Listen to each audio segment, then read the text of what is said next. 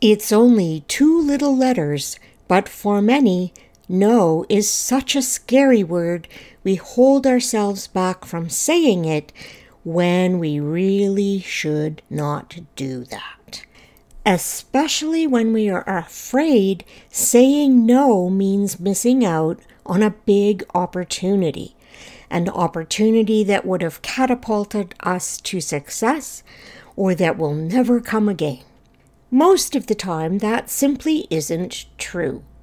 More importantly, it's the saying yes to everything that holds us back from success, which is why we must commit to mastering the beautiful no.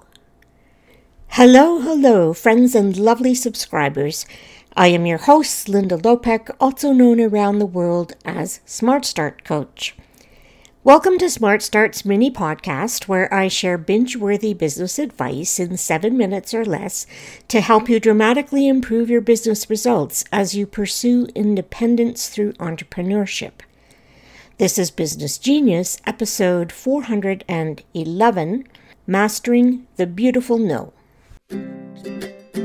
You're listening to Business Genius with host and Smart Start founder Linda Lopek.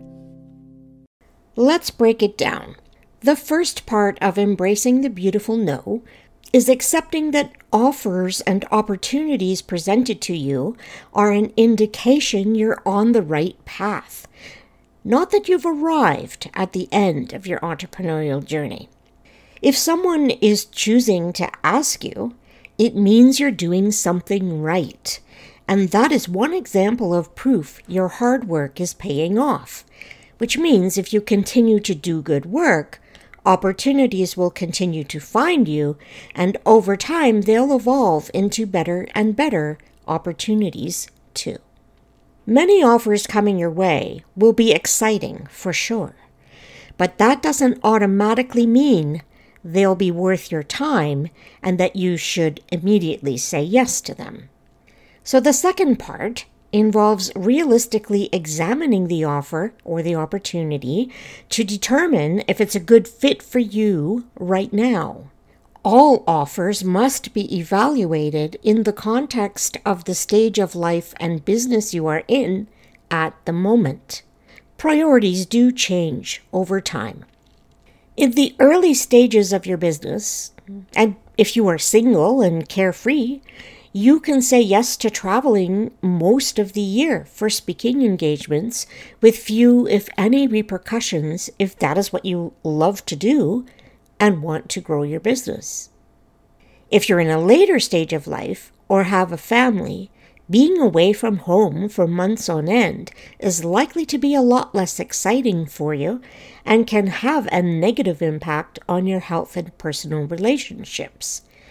In this stage, you might choose to be more selective about engagements, limit your travel and time away from home, and possibly will want to find other ways of promoting your business.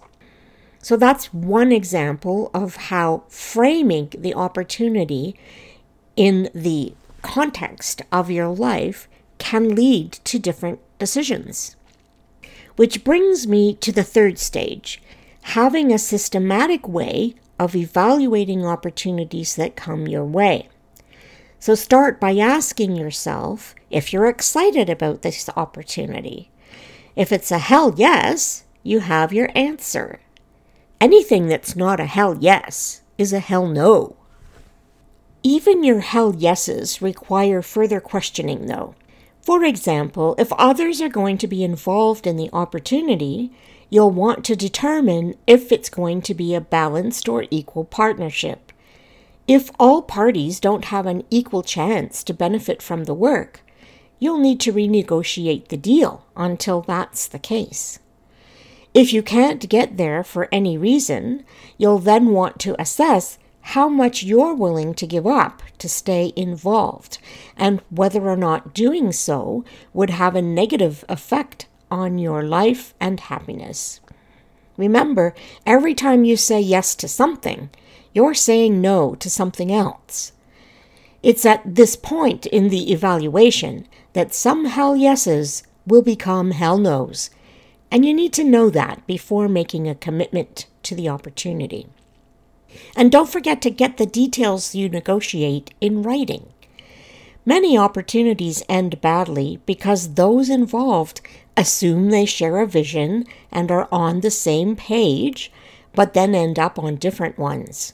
And there's nothing worse than saying yes to an offer and then having to say no later because the direction being headed into has taken an intolerable turn or promises are not being upheld.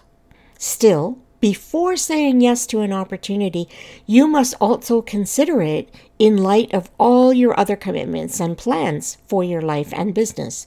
All yeses involve time and energy. Don't say yes to something if it compromises other critical plans you have for your business or doesn't leave you space in your schedule for rest and recovery. You're not a machine, and you cannot do your best work if you don't have time to breathe because you've booked yourself solid for 12 months. Managing your workload and personal commitments effectively is your own responsibility. Another fear we have around saying no to opportunities uh, is all about the pushback we expect from, from those making the ask. We tend to blow this up in our minds and then often we guilt ourselves into saying yes when saying no would have been the right choice and perfectly acceptable. One way of dealing with this is to have a template for saying no that allows you to respond in a thoughtful, professional way. For example, you'll want to thank the asker for thinking of you, and in turning down the request, if it's appropriate, suggest an alternate person if you can. That would be helpful. Or if you want to say yes, but it has to be later in the year, explore that option further and see what can be arranged. Saying yes when you should have said no is a bad deal for all involved and leads to resentment. So be honest with yourself first, then honest with those who offer you opportunities. You'll both be much happier at the end of the day. When you are respectful of your time, health, and commitments, you'll discover mastering the beautiful no leads to even more opportunities. And you'll have the space needed to pursue your hell yeses. Until next time, this is Smart Start Coach Linda Lopek, here to help you grow your business genius and love your work, whatever it may be. Join us. I'd love to help you build your dream. Find more ways to unleash your business genius at smartstartcoach.com.